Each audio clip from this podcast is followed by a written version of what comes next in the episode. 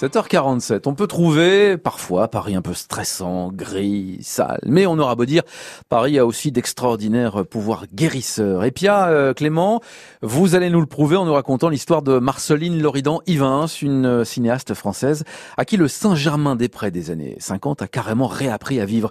Mais qu'est-ce qui lui était arrivé au juste?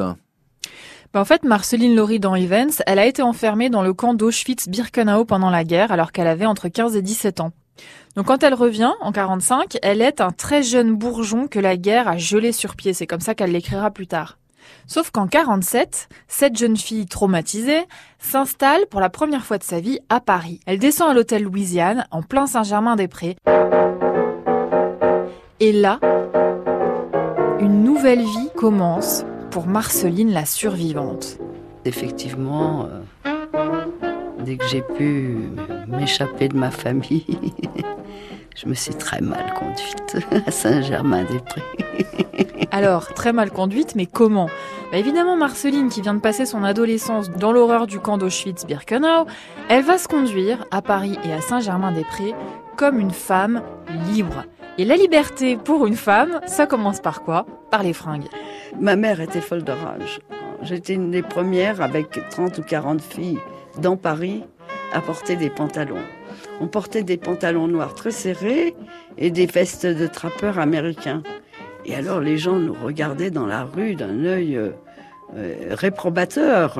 Alors évidemment, il n'y a pas eu que les fringues, il y a aussi eu les journées entières passées à la terrasse du Café de Flore à refaire le monde, les caves où on dansait comme des fous, la liberté sexuelle aussi, avec plein d'histoires d'amour avec des hommes incroyables. Mais moi, ce que je trouve le plus incroyable, c'est que la greffe est prise entre cette jeune fille fracassée par les camps de concentration et le tout Paris de Saint-Germain-des-Prés. Évidemment, c'est identifié à trois personnes, à quatre. Boris Vian, Juliette Gréco, Jean-Paul Sartre, Simone de Beauvoir. À part ça, il n'y avait personne. Mais la base, c'était des gens paumés de la guerre, euh, qui se retrouvaient, qui pouvaient être aussi des, enfants de pétinistes euh, ou des gosses du maquis déçus de, l'après-guerre. Euh, nous étions tous des enfants en rupture.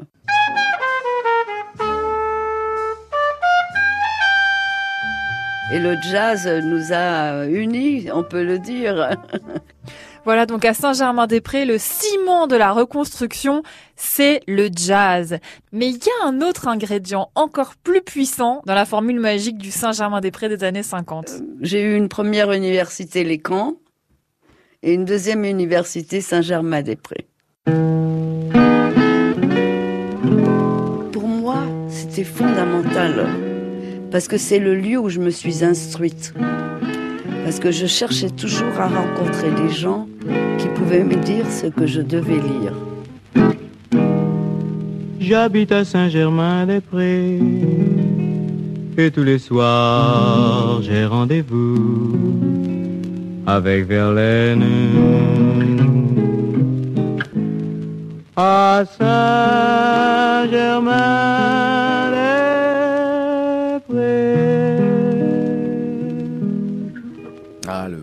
Des livres. Merci Pia Clémence de nous avoir fait euh, découvrir euh, cette femme extraordinaire et puis nous avoir aussi démontré à quel point Paris est magique. Une euh, femme extraordinaire, plein de femmes extraordinaires aussi tout au long de ce mois de juin. Vous le savez, c'est la Coupe du monde de football féminin. France Bleu est partenaire. Le prochain rendez-vous avec les, les Bleus, c'est lundi soir à Rennes. Nous allons vivre évidemment ce grand moment. La France va affronter le Nigeria. On sera en direct évidemment sur France Bleu Paris vous au plus près euh, des supportrices et des supporters. Et puis sinon ici à Paris, le prochain rendez-vous c'est mercredi. Euh, prochain rendez-vous auquel on vous invite évidemment puisque ce matin nous vous invitons à, apprécier ce match Écosse-Argentine au Parc des Princes. On vous invite. Alors comment ça marche? Tout à l'heure un peu avant 8 euh, heures, il y aura un, tirage parmi tous ceux qui nous auront appelé au 01 42 30 10 10 et qui auront été sélectionnés pour participer au tirage. Tiens, question pour venir nous rejoindre. On vient de découvrir le quartier de Saint-Germain-des-Prés avec Marcel Loridan D'où vient le nom du quartier de Saint-Germain-des-Prés? De l'église, évidemment, l'église de Saint-Germain-des-Prés, ou peut-être qu'avant ce quartier, finalement, c'était un, un pré, le dernier pâturage au cœur de Paris. Donc, le dernier pâturage, ou bien le nom de l'église? 01 42 30 10 10, vous avez la réponse, venez 01 42 30 10 10.